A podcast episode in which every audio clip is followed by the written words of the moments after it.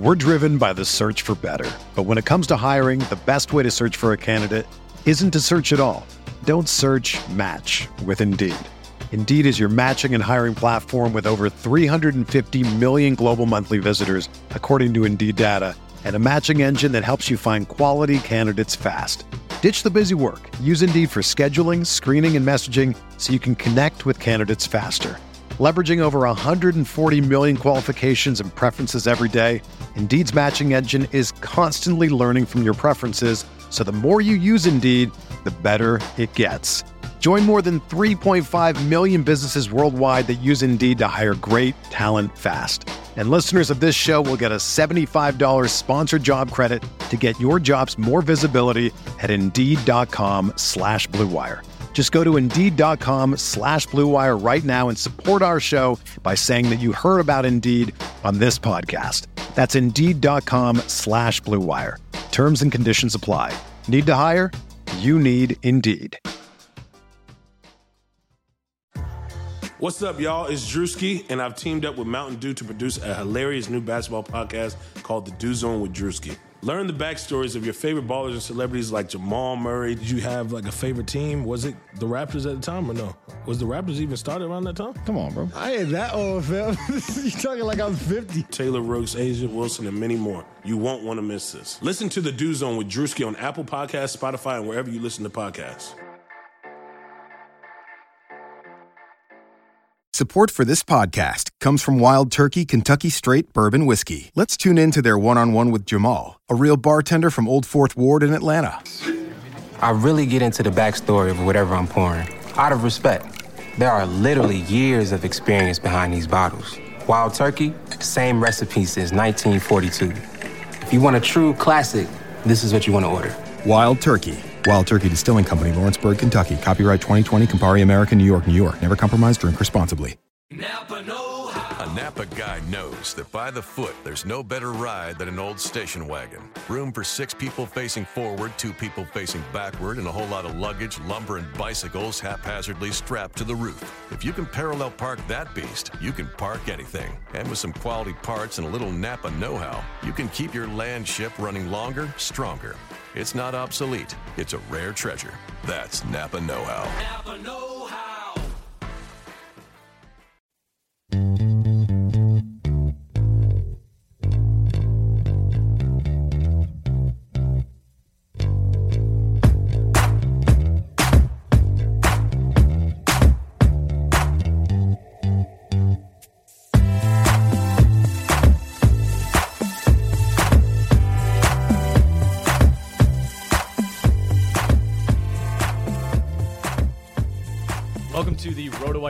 Basketball Podcast brought to you by DraftKings.com. DraftKings is the leader in daily fantasy sports. You can use the promo code RotoHoops when you deposit on DraftKings. That'll get you a free contest entry today. Thursday, October 22nd, we are now five days out from the start of the NBA regular season. That kicks off on Tuesday night. Nick Whalen here, joined by James Anderson, as I always am on Thursdays. James, how's it going?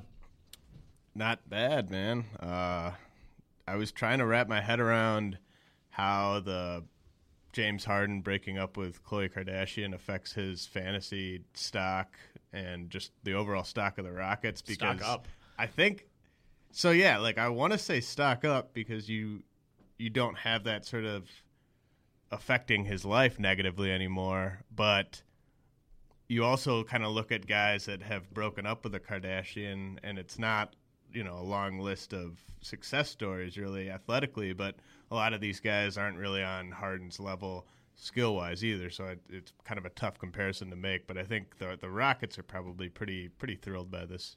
Right. Well, you got a guy like Kris Humphries who you know kind of took a downturn. A Minnesota Gopher. Kris Humphries, I should say. Go- Reggie Gopher. Bush was never really the same Right. after he broke up with Kim Well, Kardashian. but like so with those guys, you just don't know. Like I, I'm trying to think back to like back when they were dating their Kardashian. Like, were they really good players? Like, because I don't think Reggie Bush or Kris Humphries have ever really been.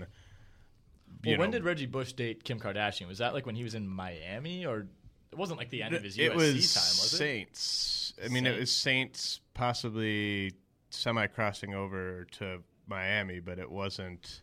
Okay. Um, I think he probably met like he probably met her through like his USC connections. So I, do don't think Kris Humphries probably peaked during his Kim Kardashian Okay. dating phase. If you look, you know, he was with the Nets at that point, right? And the only reason that I remember that is because of the doesn't Kanye have some sort of lyric in uh I don't know what song it is. I think it was that Theraflu song. He mentioned something about Jay like Jay-Z dropping him from the team.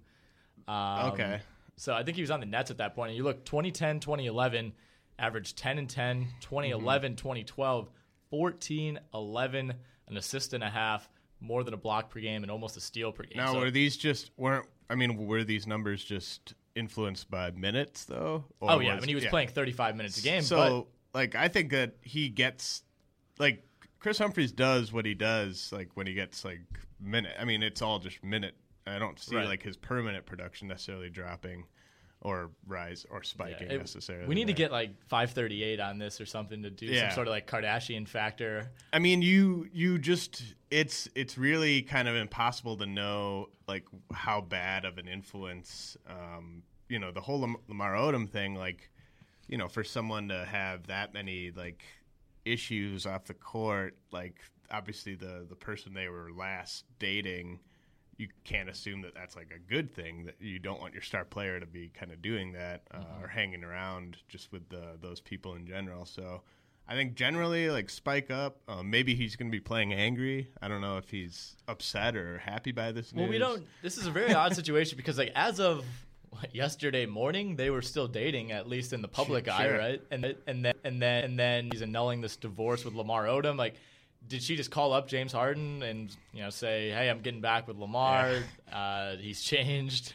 No. like I don't know. It just seems like like they, was it just like a split decision, or you know maybe they broke up a week or two ago and we just didn't hear about it, which seems I mean, unlikely. it's probably.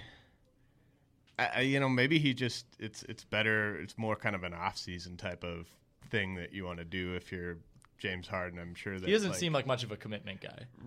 I would hope that he wasn't planning on committing to Mhm. anything to do with that. But uh, yeah, I mean, I, I think it, it's really kind of nice timing, I guess, for him. I mean, he's going to be single presumably all season. Uh, you know that that kind of works out well. So I, you know, I think the whole her going back to Lamar is is pretty funny and and interesting and not surprising at all. But uh, I guess we should get on to, to more pressing issues. But Yeah, I mean- absolutely. Uh, just a reminder before we get into uh, what we want to talk about today, all of our RotoWire podcasts are available on iTunes. They're also available on Stitcher, and you can listen and download from the RotoWire website. Just go to rotowire.com slash podcast, and you'll be able to find them all there.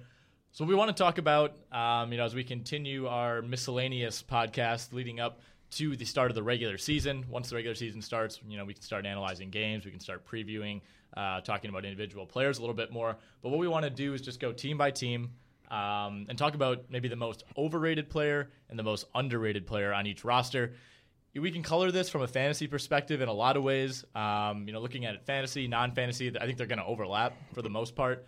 Um, but we'll get right to it. We'll start in the Eastern Conference with the Boston Celtics. Who's your most overrated player on this roster heading into the 2015-16 season? I'm going to say Marcus Smart just because I, I think that he is probably viewed as uh, their best asset and kind of their, their most crucial building block, I guess. And I, I don't, I mean, I, you could maybe make that case, but I don't think he's a guy that you should be building around. I don't necessarily even think he's a guy that should be starting on a team with playoff aspirations. I think so- you can make that case on this team relative to who else is around, right? Like if he if you throw him on 20, 25 other teams, he's you know nowhere near the best Mm-hmm. well, asset. And I thought he was overrated coming out of college too. So it's it. I would have probably picked Marcus Smart if he was on ten or fifteen other teams as well. I just I don't I'm not a big fan of his game. Uh, so yeah, I mean I, I guess I don't know how many people think he's going to be great, but I, just picking from this roster, he would be uh, my guy there. What about you? I went with Jared Sullinger. Um, I think he at this point is more of a name than anything else. Mm-hmm. Um, a guy who's a really good college player, a big recruit coming out, uh, coming into Ohio State. Three years into the NBA, he didn't really do much as a rookie. Only played in about half of their games, and his numbers were pretty much identical each of the last two seasons. Very low efficiency on offense for a big man. I mean, shooting around 42, 43%. That's extremely low. Shoots a lot of three pointers, right around three per game, but just at a 27% clip. I think he, I think he just kind of wants to be, or you know, maybe doesn't want to be, but is at this point a, a good stats, kind of empty stats, bad team type of guy. Um, I think he would thrive on the Sacramento Kings or the Philadelphia 76ers.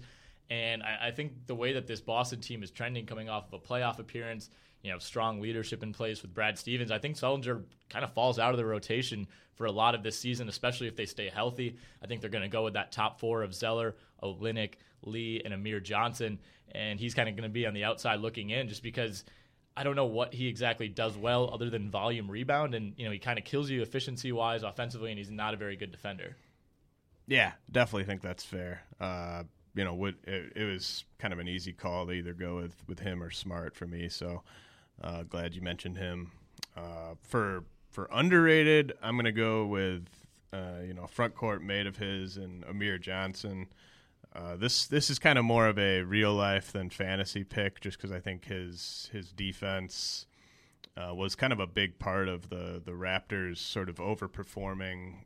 You know, maybe what that roster looked like it was capable of a lot of those years. Just uh, you know the the ability to guard fours and fives. Uh, we we talked about how he's actually a pretty sneaky good uh, shooter. So I mean, I think that kind of gets overlooked with him. He's not a guy that puts up major stats like the the type of numbers you would look for from like an elite defender in the post, but I definitely think he can handle his own down there, which is why he's going to probably get minutes over Sullinger. Right. Um, underrated player. I like Isaiah Thomas. I don't know if you know he's necessarily a you know, he's certainly a household name at this point. Um, you know, a guy who's a big part of the reason that they made it to the playoffs. Only started one game all of last season, and that was when he was still with the Phoenix Suns uh, in that three point guard rotation with Goran Dragic and Eric Bledsoe. He goes to Boston, sees pretty much the same minutes load, but his you know everything everything increased from a counting stats perspective. Mm-hmm. 19 points per game, five and a half assists, just two rebounds, which is kind of what you get with a five nine point guard. Um, you're not going to give you anything as far as blocks decent steals numbers. His, his, defensive numbers, his steals numbers went down when he went to Boston. He was at one per game with Phoenix. That regressed down to 0.6 per game. You know, kind of tough to predict in such a small sample size. Um, efficiency wise, decreased as well, but he just started basically he started taking more shots and he started attacking the rim more.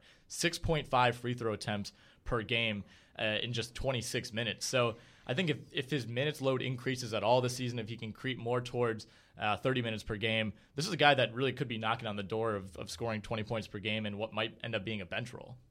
Yeah, no, I mean, I, I don't think he's. Fantasy owners definitely kind of know about him just because of all the volume scoring, but I, I, definitely agree that, you know, in general, uh, people may not realize how efficient or how valuable he can be at that spot. Who is your underrated guy? Uh, Amir Johnson. Amir Johnson. Okay, okay. Let's move on to the Brooklyn Nets. Um, my overrated guy for this team is somebody who's been one of the more dependable players in the league. Um, you know, for the better part of the last decade, really, Joe Johnson. Um, I think at age 34, he, he, turned 34 in June. I think he's just gonna he's gonna have to start declining at some point, and and he's slightly declined over the last three years since coming to Brooklyn. Uh, minutes load really hasn't declined. I mean, he's, he's still playing up in the mid 30s per game. I don't know that that necessarily changes this year. This is not going to be a very deep Brooklyn team. Um, I guess my question to you first, before we get into Johnson's, do you think this Brooklyn team thinks they can compete no. in the Eastern Conference? No, but no? it's they're like they're. I think they'll trick themselves into it. No, though. no. well, I I don't think so. I just don't think so. I think that like Mikhail Prokhorov is kind of in a spot with this team where he sort of doesn't want anything to do with it because he knows that they knows that they can't compete, and he also knows that they're in a spot where they can't like rebuild really either because they don't have the picks to do so. They don't have the assets to to go and get picks. So they're just kind of if you if you own this team, you're gonna watch like I don't know a dozen of their games probably. Like I wouldn't they, even like tune into them. They might be the most unwatchable team yeah. of a lot of unwatchable teams in the Eastern Conference, right? Yeah, they're just they don't have anything really to to get you excited on a night to night basis. Well, they went they went all in. Was it two seasons ago on the Joe Johnson, Deron Williams, Paul Pierce, Kevin Garnett, Brook Lopez core, which got them into the playoffs. And I think it got them into the second round. I believe they knocked off Toronto, mm-hmm. um, and then you know, it was kind of what we expected with this this aging roster that just can't get by, you know, an uber talented team. I think they were they ended up being ousted by Cleveland, uh, or no, Miami, excuse me, uh, when LeBron was still there. Ever since then, you know, it, it was kind of a boomer bust season, and I think we all saw this coming. You know, the after effect of trading those draft picks, getting rid of your younger assets to bring in older, aging players, and you know, the only guy who remains, or the only two guys who remain from that core are Brook Lopez and Joe Johnson. Like we just said, Johnson's 34 years old. Who knows how long he'll still even be around? One of the highest paid players in the league. Brook Lopez is a really nice asset. I like him quite a bit. Uh, Thaddeus Young in this role, I like because he's going to see a ton of minutes. They really don't have many other options behind him, but I don't like Jarrett Jack as the point guard there. I don't like uh, Bojan Bogdanovic starting at shooting guard and what's going to be a pretty gross rotation at that spot.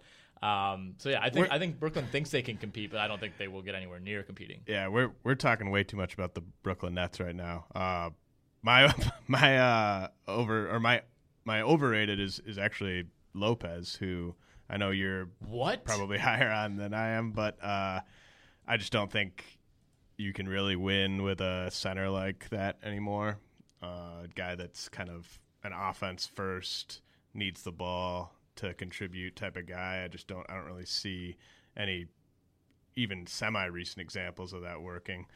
Uh, there just aren't that many centers like that in the league anymore. Right. Really. I, I, think you, you you kind of you can kind of look back and maybe say like Shaq was like that, but I mean Shaq's a Hall of Famer. Yeah, Shaq's Shaq. so I, do you want to make the Brook Lopez Shaq comparison? Yeah, no, I, I think that you you really need your your center to either be uh, a guy that can play offense and defense, or just a guy who is probably better at defense than offense. I think you don't you don't want the offense only guy at center. I think I like Brook Lopez more as a fantasy guy uh, than sure. a real than a real guy. I, I also he, don't think he plays more than like sixty games this year. Yeah, I mean he played seventy two last season. Quite a few of those ended up coming off the bench, uh, and was ended up being a kind of a weird second half rotation under Lionel Hollins. I think Lopez gets to probably 20 points per game. I think he can get, you know, the rebounding is just such a bizarre thing with this guy. I mean, seven feet tall, big bodied, fairly athletic for his frame. Uh, you know, not not necessarily somebody I would consider a stiff. I mean, he's he's close to that, but athletic enough that you know, averaging a career average of 7.3 rebounds is absurdly low. Um, so that's kind of the big knock on him. But he does get decent blocks numbers despite not really being a great defender uh, you know, approaching two per game most seasons. So I think the value is going to be there, uh, especially from a fantasy perspective. Underrated player, I have Wayne Ellington. this is just kind of a yeah, close your is, eyes and point at the depth one. chart. Yeah, I mean it's, you know, I, I guess this maybe reflects on how little confidence I have in Bojan Bogdanovic. I think you know Wayne Ellington's not a guy that you want to be targeting by any means in drafts, but you know, I think the upside is certainly there. The shooting guard position is maybe a little bit more wide open than any other spot. People are a little too quick, I think, to roster guys uh, at this time of year or like draft guys this time of year just based on, oh, Bogdanovic is going to get minutes. He's their starter. Like that's that's a big part of it, but it's also he's not good. So don't don't just roster these guys like Jeremy Lin or, or whoever right. you know that you think is going to get minutes doesn't necessarily mean they're going to be that valuable. My underrated guy, and this is also one that I'm I'm just I have to pick a guy. Uh, Markel Brown. I you know his numbers were pretty terrible last year, but I think that in time there's there's a chance here that he could develop into a like a Tony Allen type of defender, uh, and just be okay uh, offensively to the point where you could play him like 20, 25 minutes a game. I, I don't think that that's a super, super likely scenario, but he's someone that I don't think that many people have on their radar. So well, he's one of the uh, few young guys that has any sort of upside really right. on this roster. Yeah, I, I mean he's he's he was one of the best athletes to come out of that draft class. So I think if he can just get to like 32% on his three point shot, I think he could definitely be an asset off the bench for a team. All right, the New York Knicks. I have uh, Derrick Williams as my most overrated player on this team. A guy who's played really well. Is he still rated? What is he still rated highly? I think he is. I think. I think. Uh, Who rates him highly? I think I've read a couple articles about Derrick Williams. I think somebody used the phrase "playing the best basketball since he was an Arizona Wildcat." And that's probably true. Well, then, yeah, I mean, it's hard to top the way yeah, he was playing exactly. at Arizona. That's not saying a whole. Well, all right, I mean, it's not saying a whole lot relative uh, to what he did with Minnesota and Sacramento. Um, this is another one too, where it's like you look at this Knicks team and it's like you know, I don't want to say Carmelo Anthony's overrated. I think I think Uh-huh. he's going to get a ton of shots. I think he's going to provide quite a bit of value. Arron Afflalo is one of the most you know consistently solid shooting guards in the league. Mhm. Uh, you know we already know what Jose Calderon gives you. You know what you're going to get from Robin Lopez. I I just think if you the reason that I you know say Derrick Williams might be overrated is just because of how well he's played in the preseason. That might kind of sucker some people. Uh, into taking a flyer on him, and Sure. I just want to emphasize that that is the wrong decision. Okay. Um, that's that's definitely fair. Uh, I will say that. Yeah, I, I I'm tempted to say Carmelo, but I think everyone kind of knows what he is, so it's it's hard to say that he's overrated. Uh, I, I typically don't like superstars with his kind of skill set, but I'll, I'll say Langston Galloway's overrated. I mean, I, I obviously he did what he was asked to do last year and, and stepped in and played a, a pretty large role on that Knicks team, but you know the guy can't really shoot efficiently. I mean, he's he's okay from three point range, but uh, not not great on his his other shots. Shot under forty percent overall last year. Not a guy that I, I see as a true point guard either. So really someone that, that really shouldn't be seeing minutes and only does because of the team he's on. Yeah, exactly. I think that's a really good pick. I think the point guard situation is probably the biggest question mark for this Knicks team. Uh, they, they did a lot to improve, and they had certainly had plenty of room for improvement. Uh, if you look at the guys who were getting a lot of minutes for this team last season, they shored up the shooting guard spot. I wouldn't say they necessarily shored up the power forward spot, but at least you have a, a very high upside guy in Porzingis who you can develop there. Uh, you know, like we said, Derrick Williams has played well. Jury's certainly still out on him. Kyle O'Quinn, Kevin Seraphin, two younger guys who you know have been mostly bench players, haven't really had a chance to show much yet, and you know they did solidify the center spot with Robin Lopez. So I think this Knicks team at least is a little bit more watchable this season. Underrated player for them, I went with Kristaps Porzingis. I think most people his his stock has kind of gone so up and down since the pre-draft process. You know, he was a you know can't miss foreign prospect at first, and then all of a sudden Phil Jackson comes out and says he's more of a project, and then now he looks like he's going to start at power forward to begin the year. I don't know what the minutes load is going to look like for him. I think he's he looks like a guy who could end up getting in foul trouble super super easily, and I think that'll probably be the case. So that maybe limits his value a little bit. But if he is starting at power forward, and you look at the options behind him, um, you know he clearly has the most kind of cross category upside of a lot of those guys. And if he if he ends up being the shooter that people think he can be, I think there's a lot of value there. And I think he's going to clean up as a rebounder just because of that size. Yeah, it's it's really hard to value Porzingis this year and going forward right now. I mean, he could be, you know, one of the three or four best guys from that class, but just jury's kind of still out there. Uh, for most underrated, I mean, there's there's some guy. I mean, like I, I kind of sort of like Cleanthony Early as a prospect. Um, I'm gonna say Kevin Seraphin just because I think for fantasy purposes, if there ever gets to be a point where he's seeing like 25 to 30 minutes a game, which is obviously possible on this Knicks team if, if say they're really limiting Porzingis' minutes or Derrick Williams falls out of favor, I think you could see that happen. And at that point, I think Seraphin becomes a guy that could be, you know, a double double every other night type of type of player. I mean, his his career per 36 minute stats are like 15 and eight. So and I think about a block and a half or something like that per game. So I think that that's going to be useful if he becomes a, a, big part of their front court rotation. But obviously not a guy that you want to be giving that many minutes to, but just No. a guy that guy you shouldn't forget about on the waiver wire if, if something happens. Right, uh, and he's played well in, in certain stints with Washington over the years, but you know, kind of a loaded front Yeah. court there and just hasn't had a chance to shine. The Philadelphia 76ers, overrated player for me is Nick Stauskas. Um, a guy who was really never given uh, much of a chance, I think, with Sacramento. That's that's a team that when I when I look at players who wind up in Sacramento, you almost have to throw it out just because of how dysfunctional that organization is and the, you know the coaching situation there and just top to bottom, a tough situation for any rookie to enter into. But coming off a pretty disastrous rookie season, 37% shooting, 32% from three for a guy who was kind of billed as a knockdown shooter in college and had great numbers at Michigan, just four points per game, and ended up really buried on the bench for most of the year. He comes to Philadelphia. Um, penciled in as a starting shooting guard right now. I just don't really trust this 76ers rotation that kind of brings guys in, pushes guys out at, at on the whim, really. Yeah, no, that's that's definitely a call I agree with. I, I might have gotten there myself. Uh, instead, I will go with. Ah, man, this I, I might uh, this this one I might have a hard time backing up, but I I've always kind of been on the low end of, of the Nerlens Noel bandwagon, and you know that's that's fine. Uh, I I just That's fine, according like- to me. Like I I would. I, I would like. I'd prefer a guy like Nikola Mirotic to Nerlens Noel. Like I, I'd rather have a an offense first, like wing kind of big like that. I mean, Nerlens Noel is a guy that is not going to be playing super close to the basket on offense with with Jahlil Okafor on the court. And at that point, he basically becomes a complete non-factor. I mean, he can't shoot. Uh, He can't shoot, and he doesn't have the smooth release that suggests he's going to be shooting right? anytime No, soon. he's just not a, guy that's gonna. release. He's not a guy that's ever gonna shoot well, and he doesn't really have much of a back to the basket game either. So I think when Jahlil Okafor is off the court, that's still going to be an issue for him to to score effectively. It's basically going to be on putbacks and transition dunks.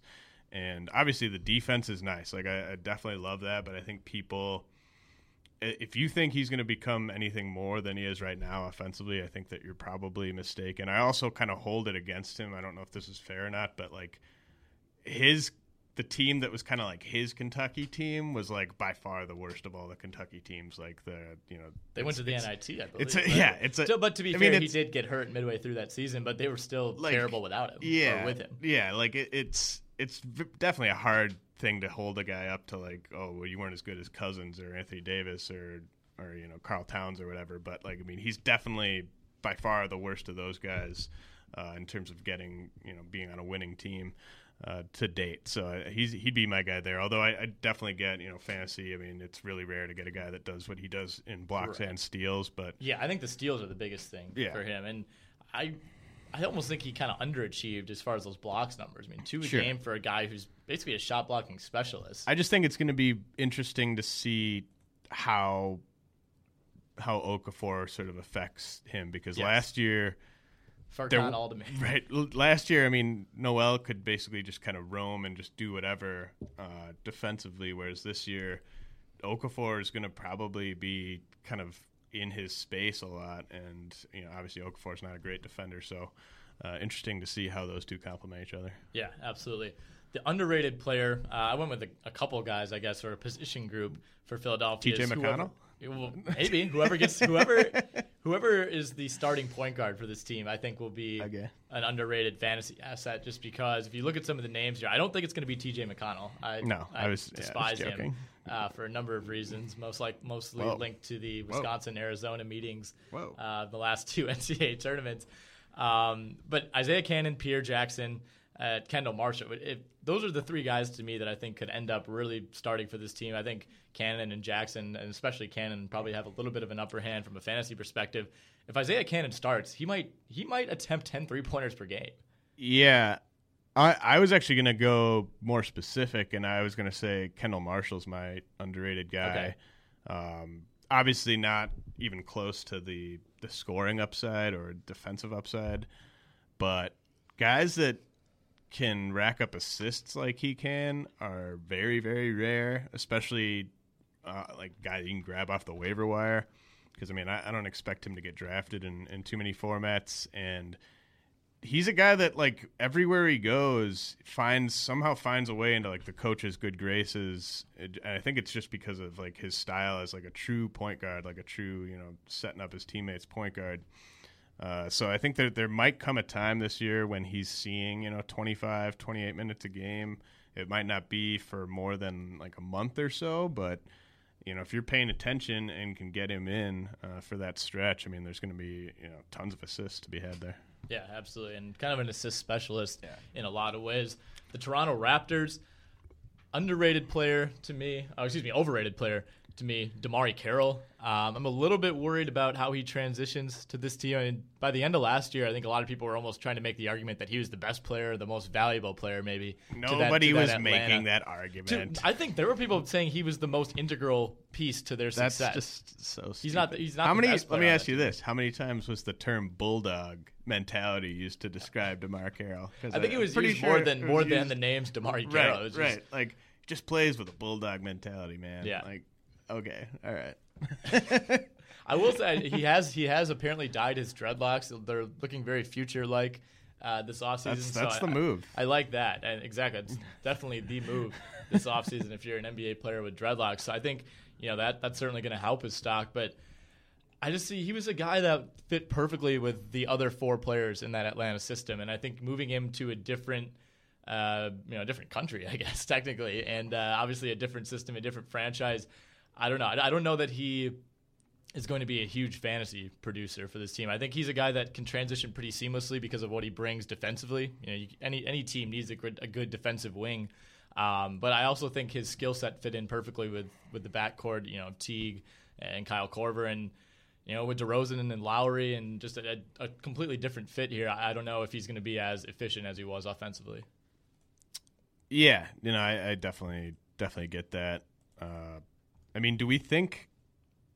c- Can I say Terrence Ross? I mean, is, or is he just properly rated lowly at this point? Like, I, I would either Overrated? for for yeah. I think I could. I think you could talk people into him. I mean, it, it to me, it's either Demar Derozan or Terrence Ross for most uh, overrated, and you know, Terrence Ross is a guy to me that really probably shouldn't be a rotation player on on a on a good team, and so for that for that reason, I'd say that he's overrated because he he might be again for the Raptors.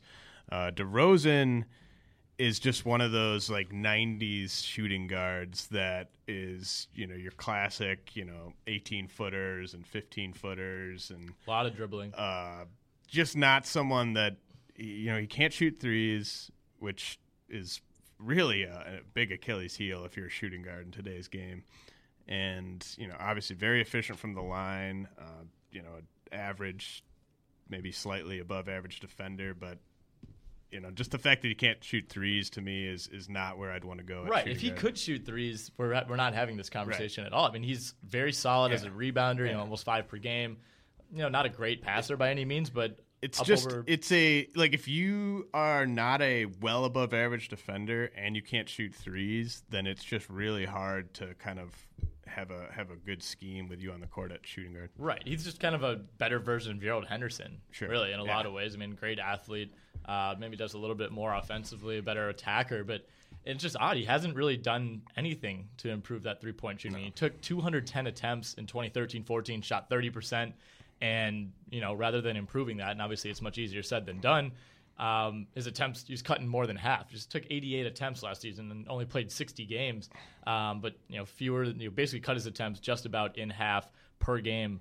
And you can't have that. I mean, Mhm. we've talked about this mostly, I think, in connection with Giannis in Milwaukee. It, you don't even have to be a good three point shooter, but you have to be a threat and just to open up the floor for yourself and for everybody else. And, you know, if you're going to run him out there 35, 36 minutes per game, it's just, it just bogs down the offense so much. So I think he's, he's just a tough guy to evaluate. And And, actually, his effective field goal percentage was a career low last year. Right. at- he was bad. He was really bad for a lot of last season. He turned it around toward the end, but yeah, he he struggled coming off that that uh, All Star campaign in 2013-14.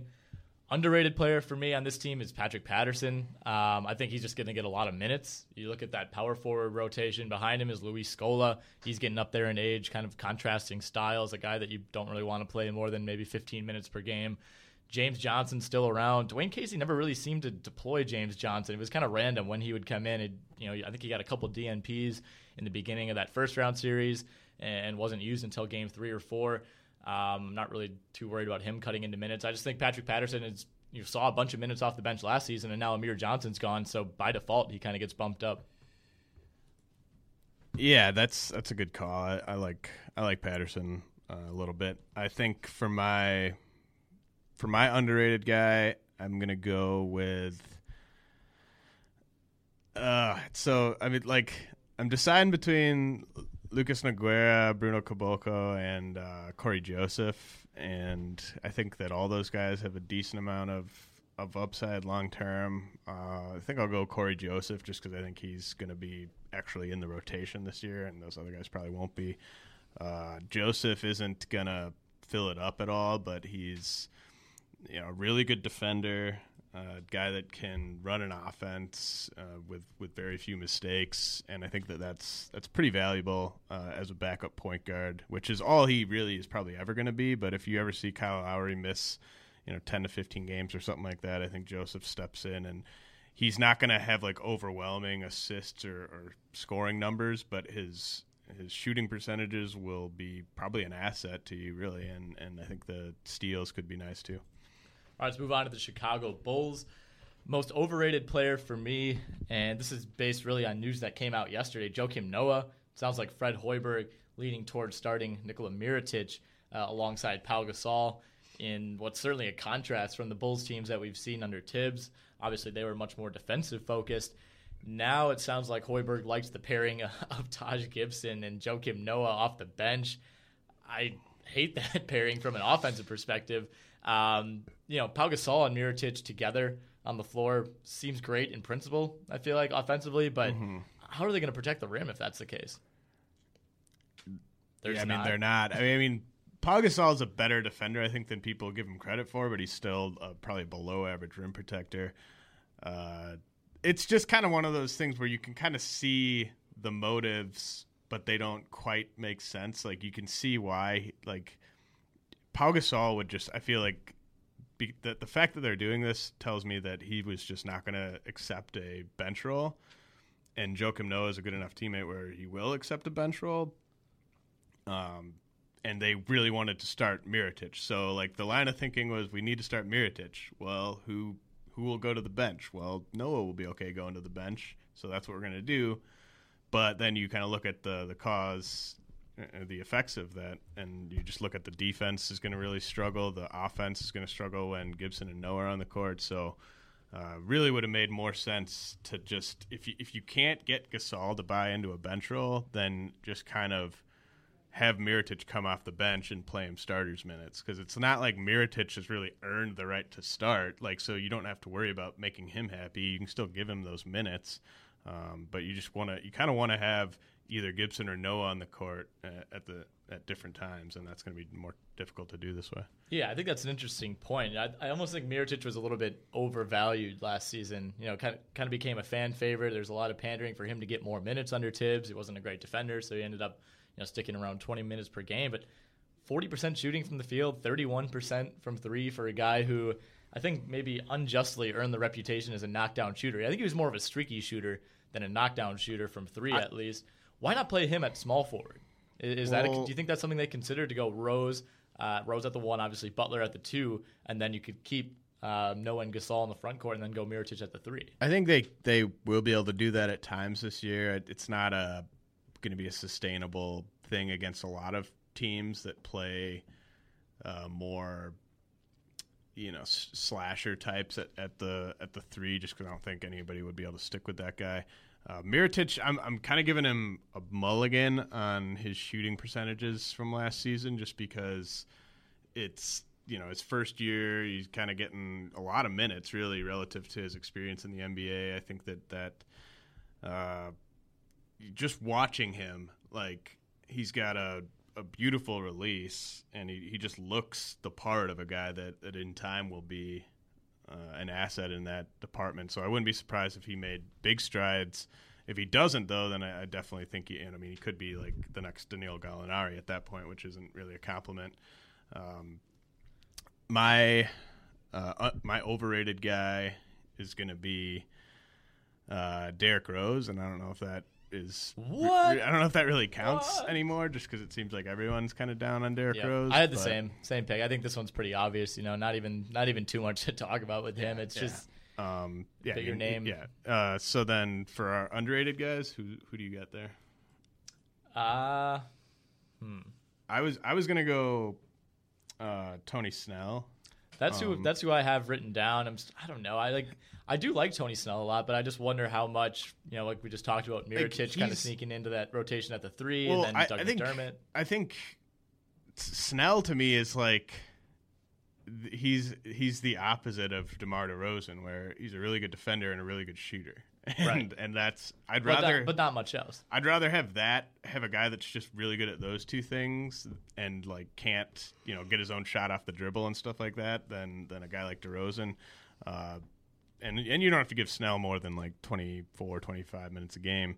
And I think that'll probably be the way that shakes out. So I mean, I think that he's someone that a lot of people are really aren't paying attention to that could be useful in deeper formats. Yeah, the Snell McDermott dynamic is going to be interesting to keep an eye on because they are basically complete opposites of each other. They both can shoot Mhm. fairly well. Um, you know, McDermott obviously a little bit better shooter than Snell. Snell more of a catch and shoot guy, but such a better defender. I think you know everybody's expecting with this Dunleavy injury that McDermott is going to finally have his chance to shine, but I just don't know if he's going to be good enough defensively, especially if they're going to go with you know Mirotic and Gasol in the front court. I don't, can you really have three big time liabilities in your front court at, at a time? I guess it remains to be seen. What if they what if they go with a I would I would just really love to see a a Hinrich, uh, McDermott, Mirotic, uh, Gasol lineup at some point. Like It, just- happen just- at some just- point. Just I'm sure really the kind of the run and gun Chicago just, Bulls. just really kind of load up the the white guys that can't play defense and Yeah. just like I mean, is McDermott could kind of take the uh, baton from JJ Redick as being the the token guy that gets crossed up on on highlight videos and falls Yeah. to the ground and has his ankles broken on a fairly regular basis. Cleveland Cavaliers, most overrated player to me. It was kind of hard looking up and down this roster. Um, I went with Timofey Mozgov. I think he's you know a guy who's being drafted pretty late in a lot of drafts. You know, definitely you know 100, 150 ish type of range. Um, I think Anderson Varejao coming back, they're going to have to find some minutes for him. I think with Tristan Thompson signing, you know, he's Kevin Love is going to be playing a ton of minutes at power forward, and I think that means that Thompson might see a little more time at center. This team has so much versatility in the front court that they can kind of specialize their personnel based on who who's on the floor for the other team. And I could see there being games where Mozgov is kind of used as almost a Bogut type of guy, where yeah he'll probably start the game, but you know if the team tries to go small and you know kind of keep the Cavs you know, catch the Cavs off guard. I guess Tristan Thompson could end up playing minutes, both uh, big minutes on a lot of nights. So I think Mozgov's going to be good. This isn't really necessarily an indictment on him at all. I just think that he his playing time could be maybe a little bit more inconsistent than you'd like if you're a fantasy owner. Yeah, that's fair. I, I went for for overrated. I went Tristan Thompson just because kind of the same reasons. I mean, I, I just don't see enough of a workload for him to really be all that useful in the regular season. I mean, he's he's going to play. I mean, what's he going to do? Like eight and a half points, eight and a half boards, something like that. I mean, that's not. I don't even know if he gets to eight and a half rebounds a lot Yeah, of nights. yeah, he might not. The other Uh, question with him is he going to be ready right away? He's at he was at the facility on Thursday taking his physical and then officially signing the deal. But like, does anybody know what kind of shape he's in? Like, is it going to take a month before he's really back to being himself? Yeah, it's it's hard to say, and there's just so many bodies. I mean, so many power forwards on this team that it's just going to be hard for him, I think, to to play enough. And and it's so fresh in people's minds how good he was in the finals last year that I think he might get overdrafted for that reason. Yeah. Underrated guy for me. I thought this one was pretty obvious. Mo Williams. Um, and So obvious. Well, I mean, for the first, I think this is clearly, you know, for the first two or three months, Okay. he's going to be uh, underrated. I think he's going to see a ton of minutes. They don't really want to play Dellavedova too much. Um, and you know, point guards who play alongside LeBron generally start to shoot better from three. I think Mo Williams is going to see a ton of catch and shoot opportunities. This is a guy who already takes enough three pointers on his own that I think this is just going to be kind of a perfect role for him to be able to sit back and basically be a spot up shooter. So maybe the assist numbers will fall. He's never been a great rebounder, but I think if you're looking for three point production, Mo Williams could be a nice pick as he fills in for Kyrie. All right, I'm going to say Kevin Love. Uh, That's a good one. just because I don't, I don't know. I mean, it depends where he's getting drafted. Like, I think he's probably not underrated if you have to take him in the second round, but if if you can get him in the third or the fourth, I think that's that's pretty nice value. Just because I think he's going to be very, very consistently good. Like, it's not going to be vintage Kevin Love, like Minnesota Kevin Love, but that's obviously not to be expected. But I, I definitely think he might be getting slept on in some leagues. This is a guy who, you know, according to ESPN leagues, uh, his ADP is thirty two point four. So if you know if you're in a ten team Yeah, I league, mean, I would take him. I would take him in the kind of twenty-five ish range. I think. He's going behind a guy like Rudy Gay. Yeah, that's That's not okay. That's. I mean, I get it. Like the volume definitely Right. isn't going to be comparable between those two, but uh, just you know what is. Yeah, I mean, I, I just think he can't be. First of all, he wasn't as bad as people made him out to be last season, right? I think he people kind of started to pile on Kevin Love, and somehow there was this belief that Kevin Love was underachieving and he didn't fit with the Cavaliers. But like, if you look at his numbers, they were fairly on par, at least on a per minute basis, And- for what he was doing in Minnesota. And you got to take into account the supporting cast. Like when you're playing with, you know, Wes Johnson or whoever it was in Minnesota, your your numbers are going to look a little better. Your usage rate's going to be way up. Um, you know, field goal percentage wise, he was down a couple points, but two seasons ago in Minnesota, he shot 35%. So I, I don't really know what exactly people were expecting from there. 37% from three. I think that's right around, you know, it's above his career average. I, I, I don't know. I just think he was he was unjustly criticized in a lot of ways last season. And, you know, the 10 point per game drop in scoring looks bad, but when you consider he's playing alongside Kyrie and LeBron, two guys with really high usage rates, like, I think that's just what's going to happen. And I always thought he was overrated from a real life perspective when he was playing in Minnesota. Like people that thought he was like a top ten player in the league. Like I, I never saw that just based on his inabilities defensively. But for fantasy purposes this year, I'll, I'll say that uh, he is uh, underrated. All right, let's move on to Detroit.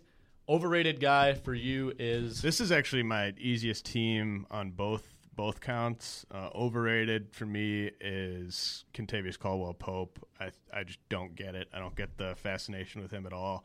He's been below average ever since he stepped into the league. I mean, can't really shoot enough to be a shooting guard. Uh, don't really know what else he does well. Uh, it's just really kind of boggles my mind that he would be their starting shooting guard, but that might be the case, I guess, to, to start things off. Yeah, they have Jody Meeks. They have Stanley Johnson, who I think maybe profiles as more of a small forward long term, but you can mm-hmm. see him sliding down to shooting guard. Certainly has the size for that. Caldwell Pope doesn't really give you anything outside of volume three point shooting, right? I mean, yeah, it's not really efficient for the position either. no, thirty four percent last season. You know, Stan Van Gundy has raved about him throughout the summer, throughout training camp, but I feel like we had the same dance last Yeah. season and he ended up shooting 34% from three. So, yeah, I agree with you on KCP as overrated, and I think Stanley Johnson, you know, could kind of encroach on that. Underrated to me was just this entire kind of small forward, power forward, stretch forward group. Um, it sounds like they're going to go with Ilyasova and Marcus Morris as the start as the two starters at those spots to begin the year.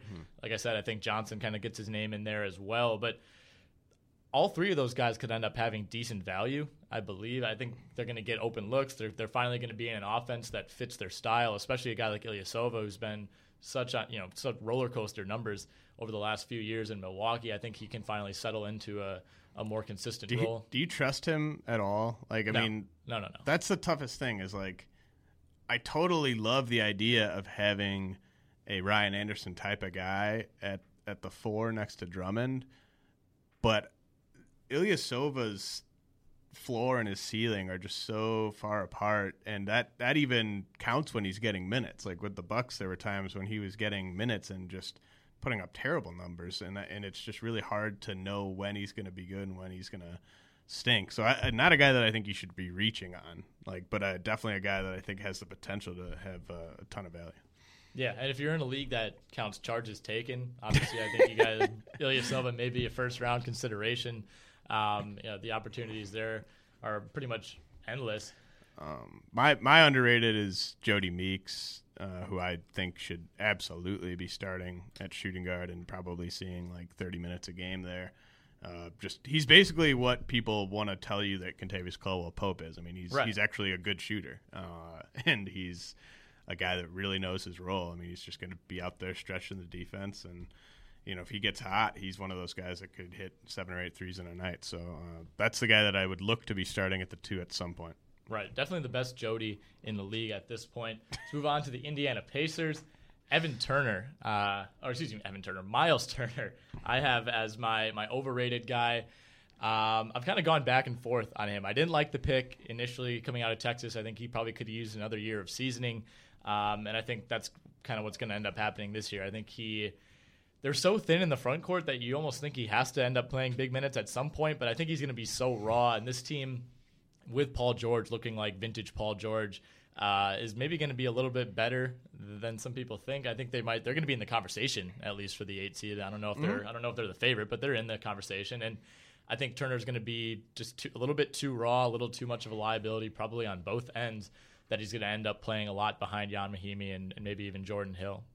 Yeah, I'll I'll say Turner too, and I I didn't think that he would be this highly rated. I guess you know like, but you know people have been commenting on like my article uh, where I did like the top top fifty players under twenty five, and people are like wondering where where's Miles Turner, and it's like well obviously didn't think he was top fifty player under twenty five. That's You where didn't- he you didn't just Like, forget about no, him. like I mean it, he's he's a project. He's a center that's a project, and it doesn't matter like when was it doesn't matter like how bad the team is, like and how bad the players are at that position. Centers that have this much work to do don't see big minutes. Like it's just never.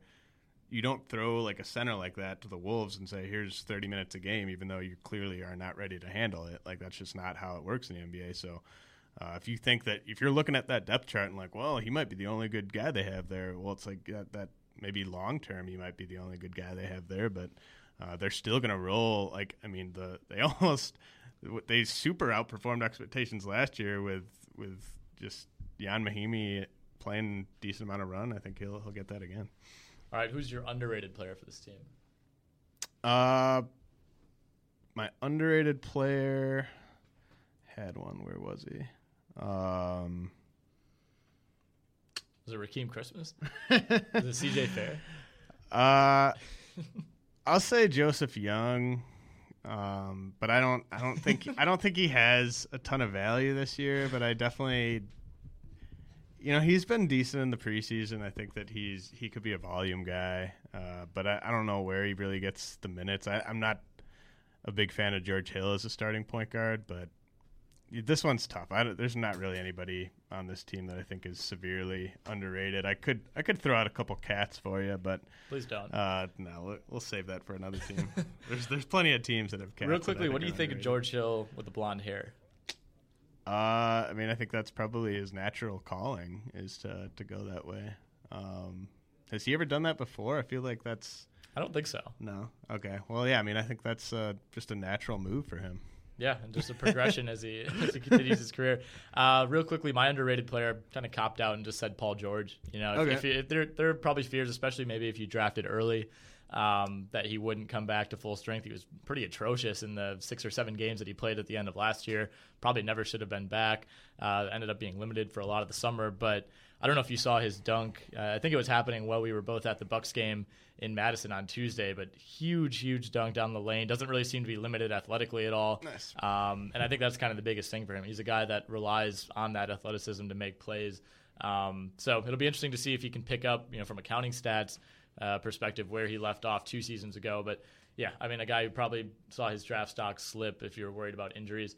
The Milwaukee Bucks, I think we can probably agree on who's going to be most overrated for this team. Jabari Parker. Jabari Parker. Okay. Yes, I think we that go.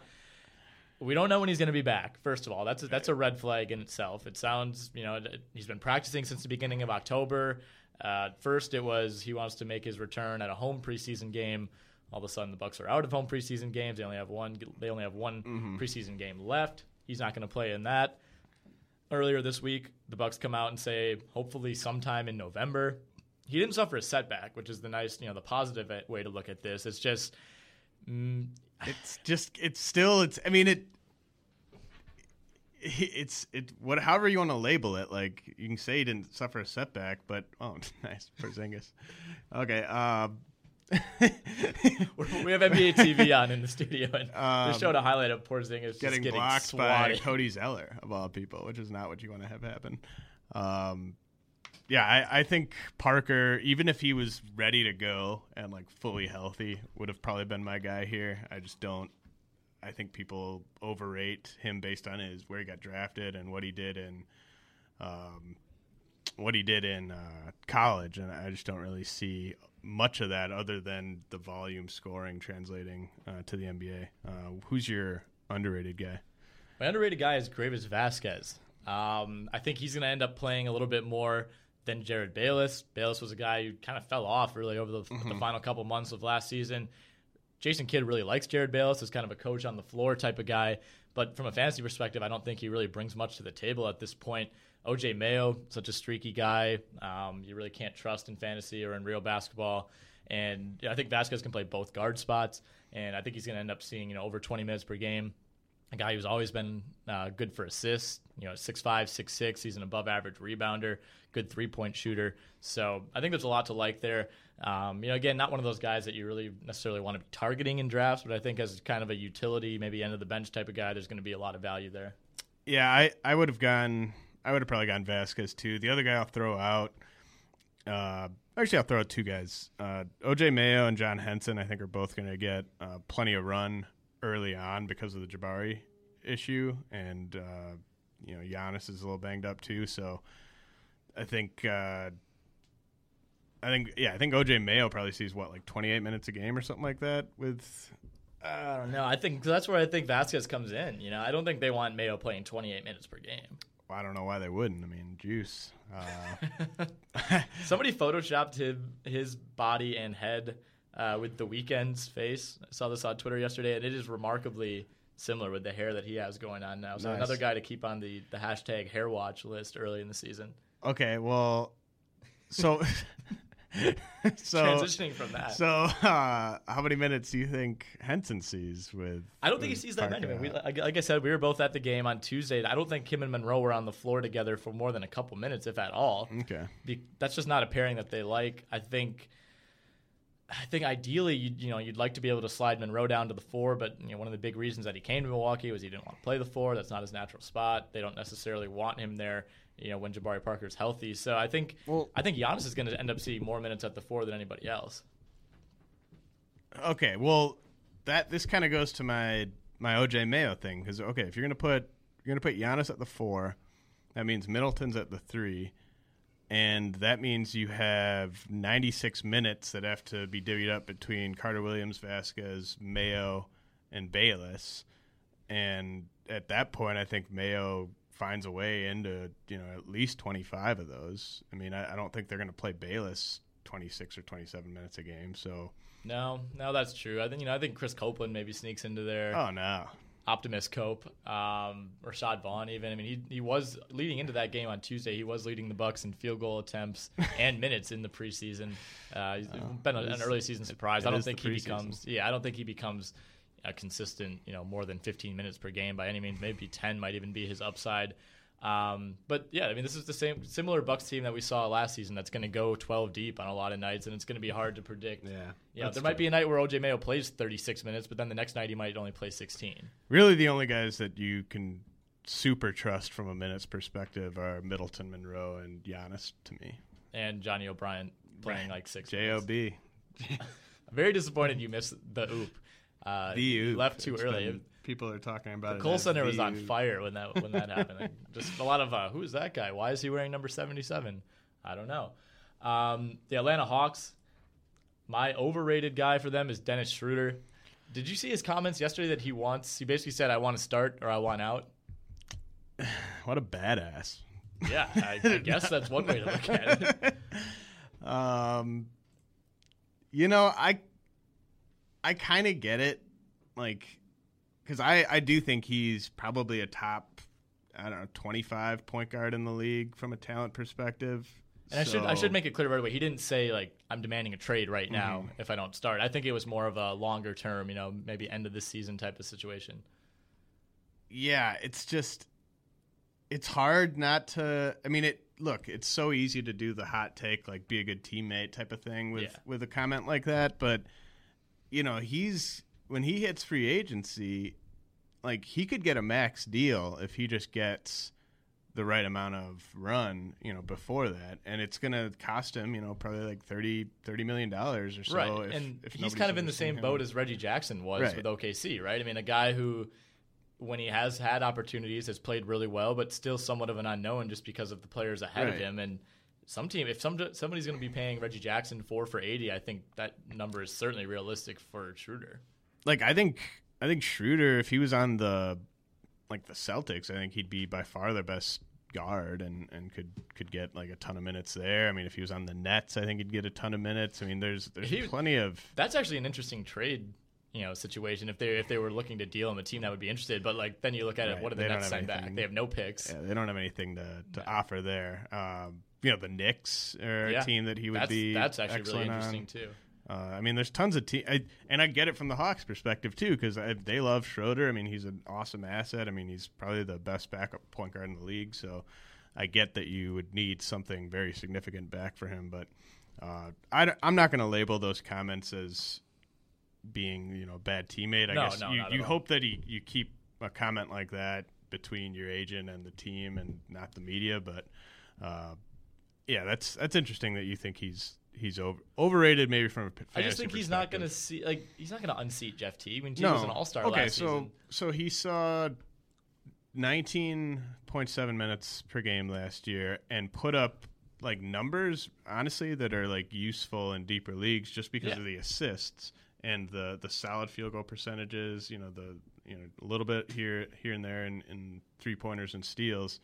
I think you could reasonably say that that that ticks up to like 24, 25 minutes per game this year. Uh, not necessarily coming at the expense of Teague, but just at the shooting guard spot. And That is true. That's the big thing with DeMarre Carroll leaving and this team now going probably with Sefolosha as one of the wing guys.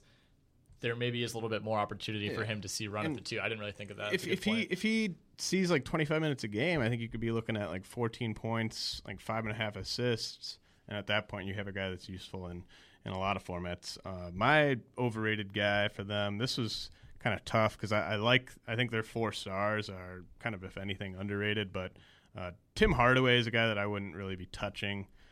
It not a guy that it didn't make any sense for me why they acquired him. He's just not an Atlanta Hawks type of guy. I mean, he was below forty percent from the field last year. He shoots it okay from three, like thirty five percent, I guess, but not a good defender either. So I mean, at that point, there's there's no real reason to have him on the court. So I think they're going to go pretty heavy on on Sefolosha there, much to the chagrin of fantasy owners.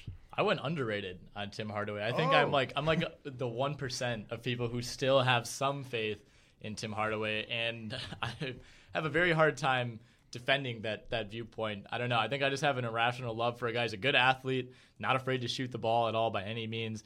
Um, like you said, not an Atlanta Hawks type of guy at all. So I'm really intrigued to see how this ends up working out. Um, but you know, if he gets the run, I think the one category that he can really contribute in is three pointers. So somewhat of a specialist, and this Atlanta Hawks team does love to shoot threes. So you know, very very high risk, high reward, I guess. for Tim Hardaway. not a high risk. I mean, you're not going to have to take him high. It's just a guy that, I, yeah, it's just a guy that I would not be using one of my late round picks on. But th- I suppose if if he fully buys into their their system and can make some strides defensively and play good team defense, then he could get enough minutes Mhm. to be useful. But he's still only going to be like the fifth option on that that offense if, right. he's- if he gets true. those kind of That's minutes. true. And the Knicks are kind of like the kings of the East in that, Right. you know, those That's first two seasons. Great, great place to, out. I mean, great place to kind of put up minutes. Also, if you can't like if you can't put up like big numbers on that Knicks team last year, I mean that that's troubling. Yeah. Uh, who's your? So that was your underrated. My underrated is going to be Kyle Korver. We've talked about him on the podcast before. I really just think it's it's impossible to fully grasp how valuable having a shooter like that is, who can also hold his own defensively. So, you know, I think that that's an asset that every team in the league would really kill for, and the Hawks are lucky to have him. All right, four teams left in the Eastern Conference. We continue with the Charlotte Hornets. Who's your underrated player for them? Um, I'm gonna say Troy Daniels, and that's might be a kind of an off the board pick. I, Frank Kaminsky is a guy that I I, I think is underrated, but I don't really want to go with a rookie here just because it's it's kind of hard to say. Uh, you know exactly what he'll do or, or what people are expecting of him. But Troy Daniels to me is someone that you look at their shooting guard situation uh, with Batum having to slide over to the, the three there. there's there's really a lot of minutes to be had, and you know, Jeremy Lin, I think we have listed at first at shooting guard on the depth chart. I think that could be a complete disaster if you have if you have Kemba Walker and Jeremy Lin as your starting guards. Defensively, you're just going to get waxed night in, night out. This team has a potential now, with especially with the loss of MKG, to be really, really bad. Right, and uh, Troy Daniels is a guy that he's a volume scorer, but a guy that I think could shoot forty percent or better from three in the right scenario, and someone that has you know he's six foot four, he's got a decent size. I, I think he's a guy to just kind of keep an eye on. Yeah, I went with Frank Kaminsky. Yeah, I yeah, no, that's a, as a rookie. And probably the guy that I, am going to try to target him in a lot of drafts for sure. Yeah, we won't talk too much about him as we have we've spoke about him quite a bit in the past. You know, just the ability to play both power forward and center. He's a nice contrast to Al Jefferson. Cody Zeller is a better defender, um, and I think that's going to keep him on the court quite a bit. But you know they've invested so much in Frank Kaminsky that apparently turned down that five first round pick offer from Danny Ainge, and I think it's stupid. opportunity. I think it's stupid that people are just judge like how many people have you heard judge that trade when Kaminsky hasn't even played like a minute in the NBA yet? Yeah, you know, right. like everyone's just like laughing at the oh classic Hornets, you know, right. declining that trade. Well, it's like he offered it to him for a reason. I mean, that was a valuable spot in the draft. There were still some potentially like franchise changing pieces on the board. I thought there. Kaminsky might be one of those guys. I think that you got to at least kind of let the the Hornets at least run it out there and, and sort mm-hmm. of show what they what they think right. they have. I mean, there's a pretty good chance that maybe they'll regret that. I think that's that goes without saying. But uh-huh. at, like you said, at the same time, it's far too early to make that judgment. Who's your overrated player for this team? Uh, Cody Zeller, just because I Same. don't I don't think he should really be seeing that many minutes. I mean, look at look at his numbers from last year, like on a per game per I'm game trying basis. To, to access them and it's blocked. Uh, yeah, it's it's yeah. We have a filter at, at work here. filter. That, not letting me look at yeah. Um, I mean, I think it was like something like seven and five or something like that, and he was starting, uh, you know, a lot of those games. I mean, it's just really kind of bad. Uh, shouldn't be playing ahead of Kaminsky. I know that the defense. I mean, we saw what he did to Porzingis, uh, shutting shutting him down there. But I, I just you're at least getting something out of Kaminsky. Like you're not, he's not a zero. I mean, maybe you could say Zeller's a better defender than him, but Zeller's still kind of a below average uh, defender for, for a power forward. Yeah. So he's my guy. All right, he, yeah, I have the same pick for him, so we won't really talk much more. Miami Heat. My most overrated player is a guy that it really pains me to say this, but Justice Winslow. Um, I think he's going to be really good down the road. I think with as deep as this team is on the wing, obviously Dwyane Wade is entrenched at shooting guard. How many games he plays, we'll see. But they added Gerald Green. They still have Luol Deng, who's somewhat of an Iron Man at the small forward spot. I just don't think Justice Winslow has a clear path to 20 minutes a game.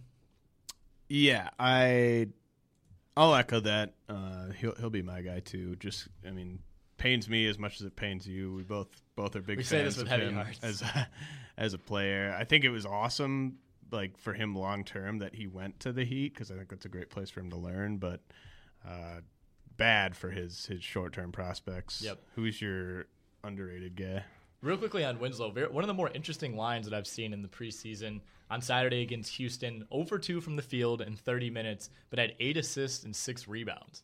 Eight assists. So doing a little bit more than just scoring. You know, Mhm. obviously a guy who's a good playmaker at Duke. You kind of wonder how off, how often that translates uh, to the NBA level. But I think that's a really really good sign to see a guy who plays on the wing.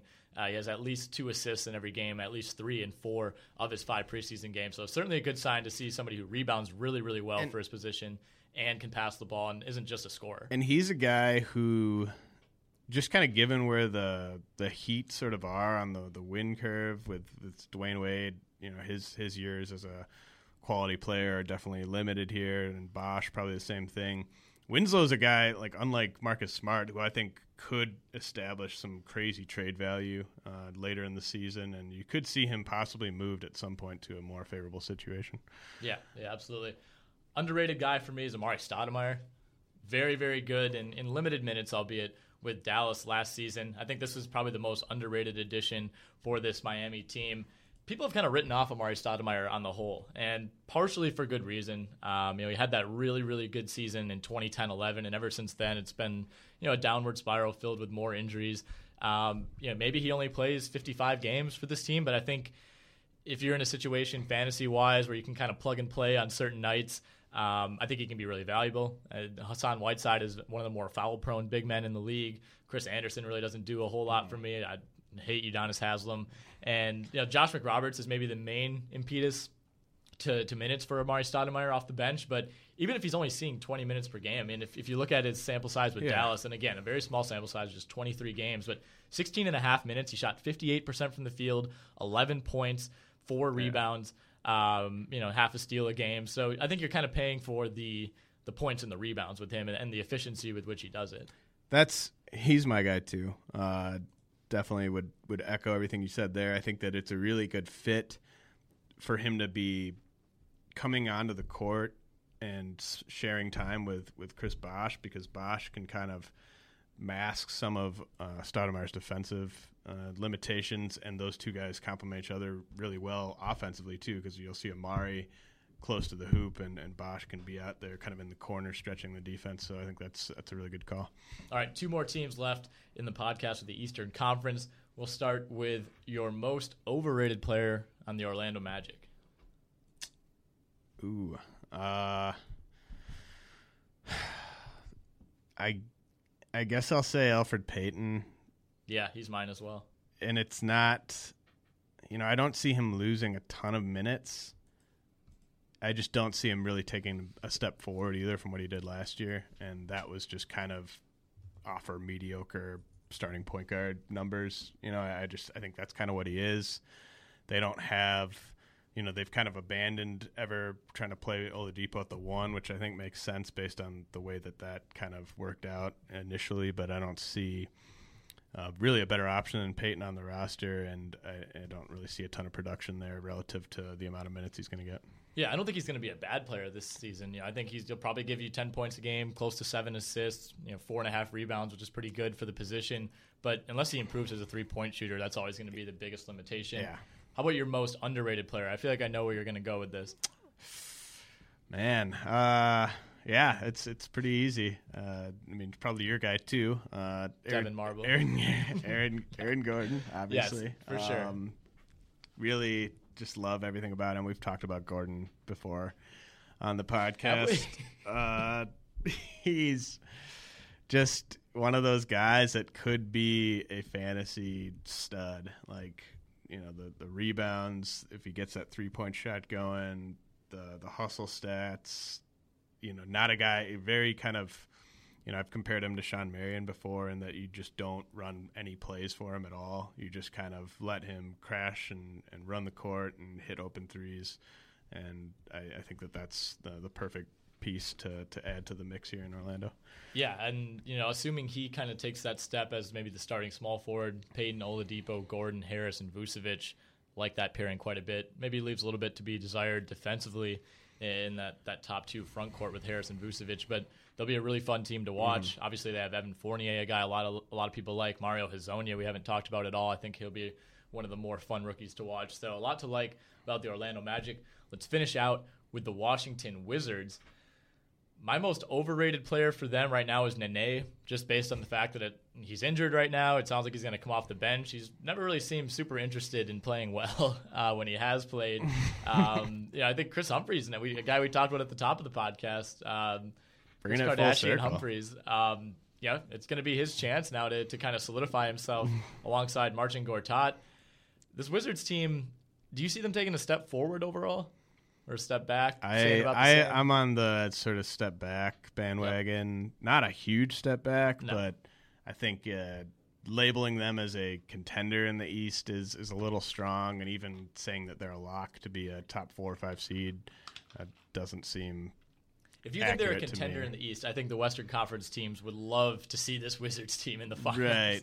You know, the the one case you could make for them taking a step forward is if you think John Wall's got a, a, a legitimate another gear that he can get to. Uh, I Even so, though, I like think that how, how like what if John first of Wall? all, how much better can he get? Second of all, would that even really be enough? like, I mean, what if he sort of became Russell Westbrook? Here's a, like, say Russell Westbrook is on this team. Are they a lock to finish in the top three in the East? Just switch out those two guys. Um, no, I don't think Right. so. And like, I, I guess I, yeah, no, I mean, it's Wall might be a better real life player than Westbrook. Like he, because I think he's he's probably a, a better real life defender. You know, I mean, I think Westbrook gambles a lot. Yes. and Wall probably has better decision making in terms of the, the shots he takes. I think he's better at getting teammates involved. Westbrook is just a crazy one on one scorer and probably one of the better two or three guys at that in the league. But uh, so I guess okay for my for my overrated guy, uh, I'll go with Otto Porter. I don't I don't see him stepping in if he if he steps into a huge role, which I still think isn't isn't a lock because I think he's gonna struggle at, at times. I don't I don't see what he's good at. We we talked about him. Like like what do you think his best skill as a basketball player is?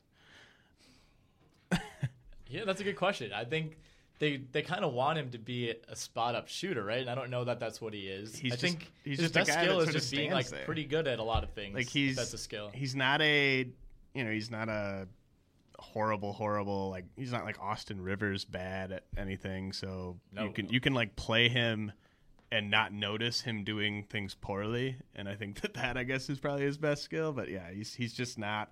And this this hurts his fantasy stock Right. significantly. I think he's ideal as like a seventh man that you can play at multiple positions. Maybe not as your starting small forward. They're going to miss Paul Pierce quite I think bit. like his his absolute ceiling as a fantasy guy is like PJ Tucker.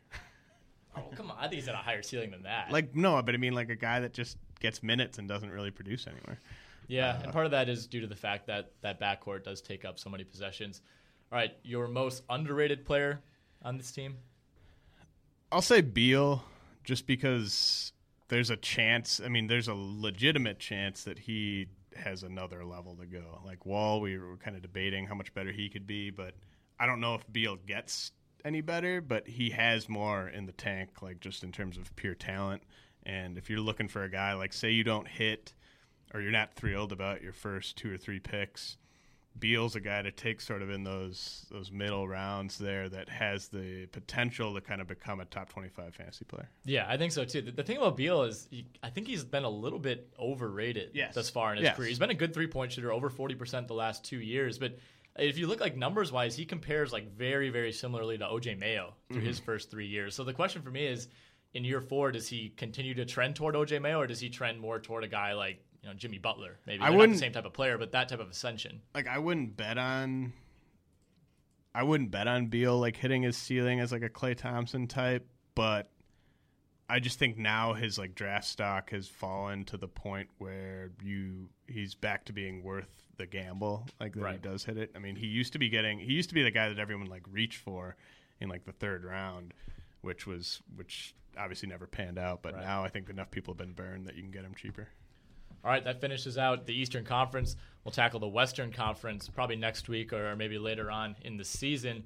Um, but before we head out, just a quick word from DraftKings. Fantasy football just got a whole lot more interesting in week seven of the NFL. DraftKings will be hosting yet another Millionaire Maker event, $1.2 million going to first place in that.